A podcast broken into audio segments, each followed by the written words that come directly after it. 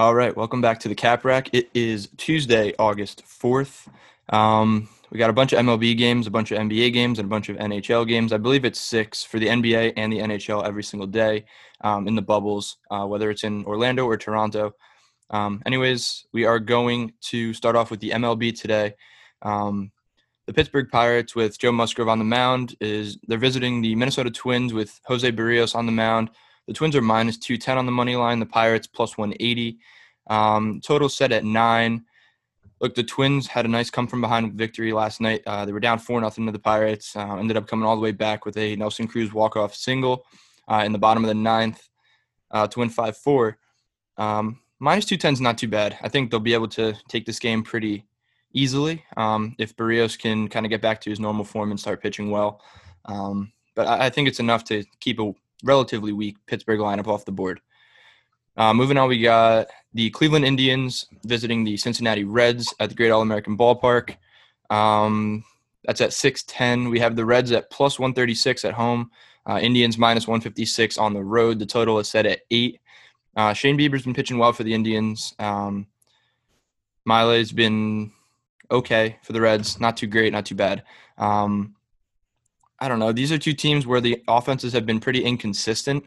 Um, pitching has kind of held both of them down, um, kind of like I mentioned yesterday for game one of this series. But I don't know. Um, last night, I believe it ended uh, at three to two. Uh, the Reds got the win. Um, yeah, look, this is a weird game. I don't know. Um, I would probably stay away from this um, just because I'd be leaning towards the Indians, but I don't know if I want to lay close to 160 on the road. but yeah, I mean, I think that's pretty much it there. Um, moving on, we got the Boston Red Sox with Nate Eovaldi on the mound, um, who's actually their opening day starter. Um, visiting the Tampa Bay Rays with Charlie Morton on the mound. The Rays are minus 144 at home, um, plus 126 on the road for the Red Sox. Eovaldi hasn't really pitched that well um, for somebody who should be heading the rotation for the Red Sox. But look, I'm going to lay minus 144 here on the Rays. I like this a lot. Um, the total is set at eight. I think it has the tendency to go over because the Red Sox lineup is still all right, even though they really don't have much pitching. Um, Morton is a good he's a good arm for the Rays. I mean, to go with Glasnow and Blake Snell, but I mean he's got the tendency to give up some runs here. So I could see the Red Sox tagging him for maybe three four runs, and the Rays doing much of the same and sending this over.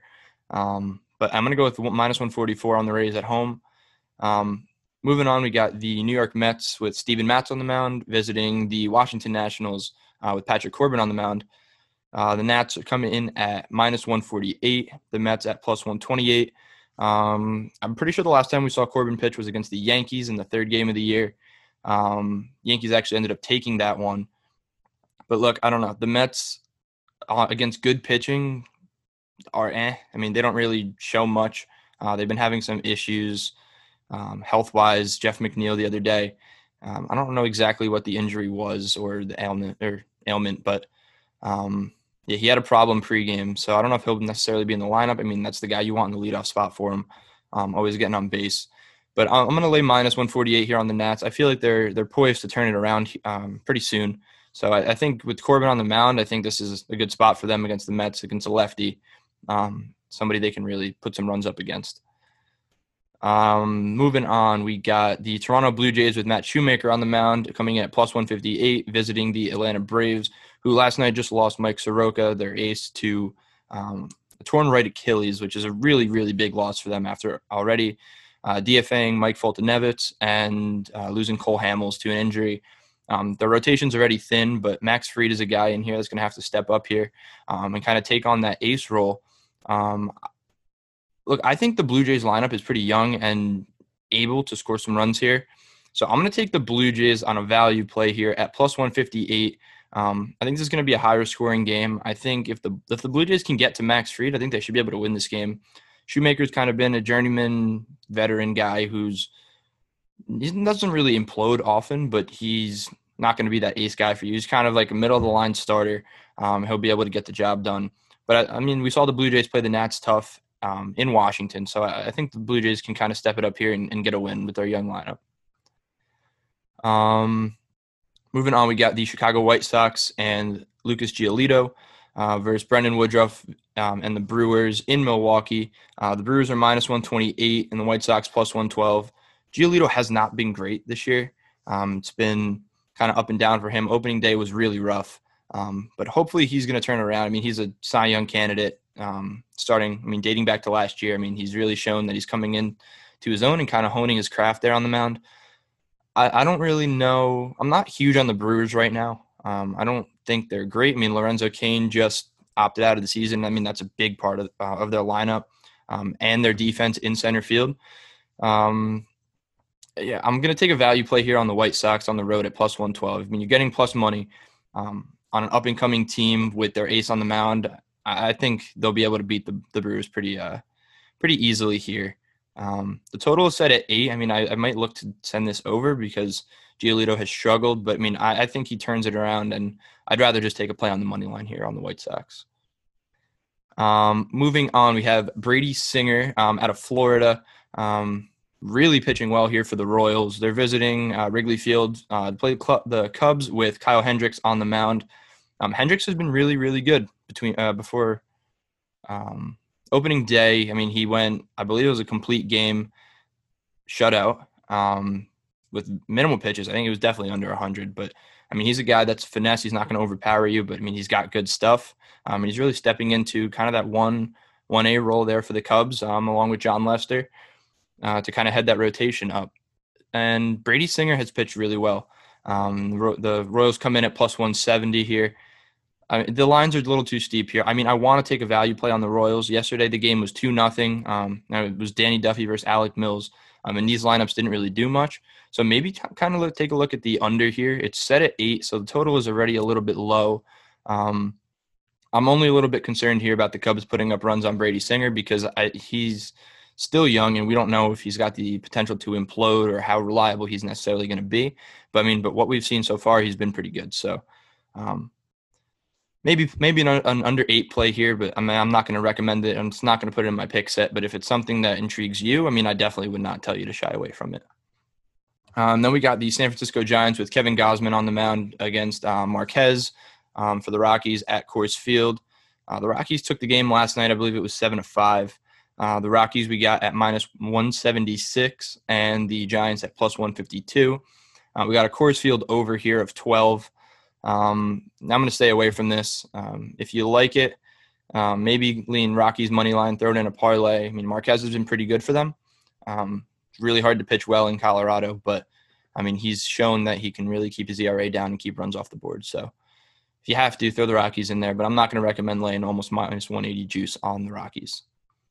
Uh, next, we got the Houston Astros with Cristian Javier on the mound at minus 128, visiting the Arizona Diamondbacks with Madison Bumgarner on the mound at plus 112.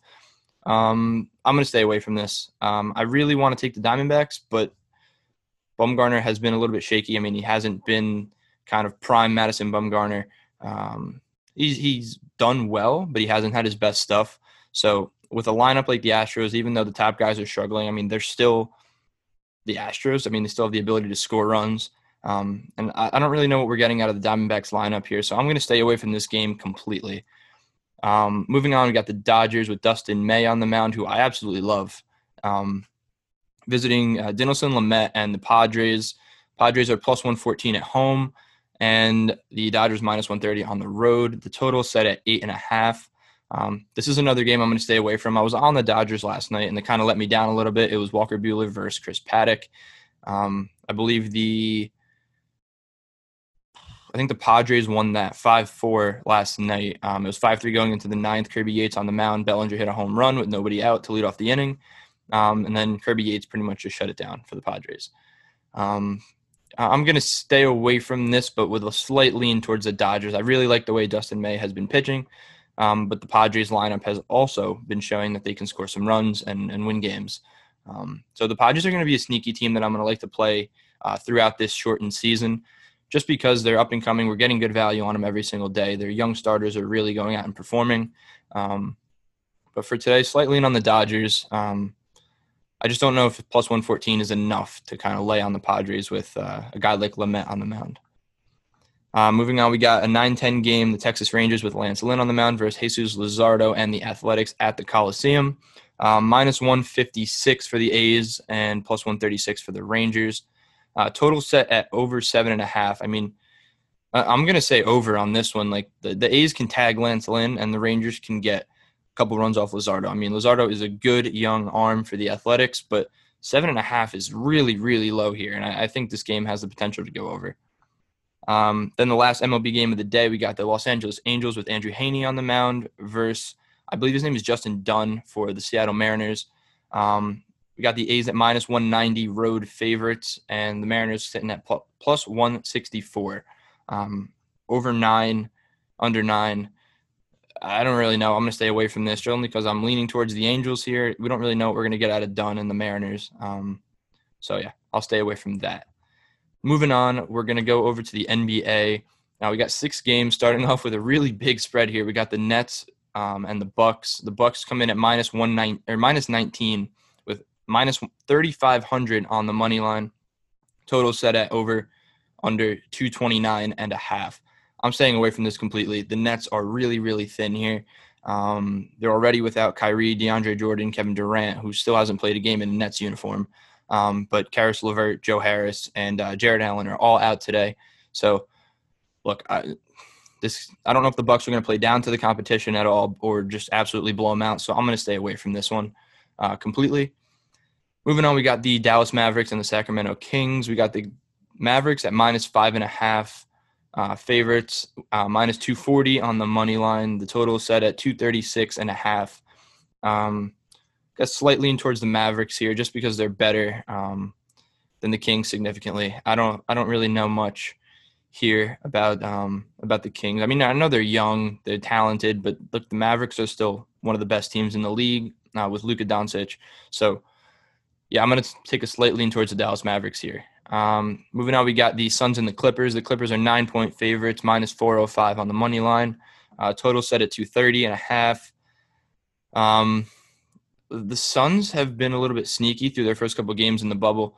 Um, but look, I I don't know. They, are showing that they're competitive here, but nine points against the, against the Clippers is kind of that line that I'm going to toe. Um, I'm going to stay away from this. I don't really want to mess with this game at all. Um, next, we got the Magic and the Pacers. We got the Pacers at plus one and a half, Magic minus one and a half. The Magic just lost Jonathan Isaac for the season. Um, so I'm going to take a value play here on the Pacers at plus 100 on the money line, or you could take the point and a half, whichever one you want. Um, but I definitely like the Pacers in this one. Uh, next, we're moving on. We got the Celtics and the Heat. Celtics are three and a half point favorites, minus 158 on the money line. This is going to be a really good game. Um, I'm a Celtics fan. I'm repping the green, incoincidentally. Um, but yeah, look, I, think the Celtics can get this one done. The Heat just dropped the game to, I believe it was the Raptors yesterday, so they're on a back-to-back here. Celtics have had a day of rest, so yeah, I'm, I'm going to go with the Celtics here, minus three and a half, or on the money line. Either way, whatever you prefer. Um, I also think it has the potential to go over 221.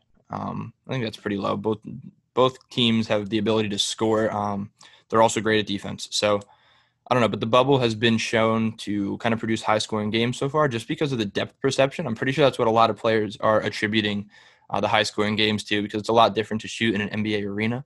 Um, so they're figuring out a lot quickly, and when shooters get hot, they stay hot. So moving on to the last game of the day here for the NBA, we got the Houston Rockets at minus 162 and three and a half point favorites against the Trailblazers.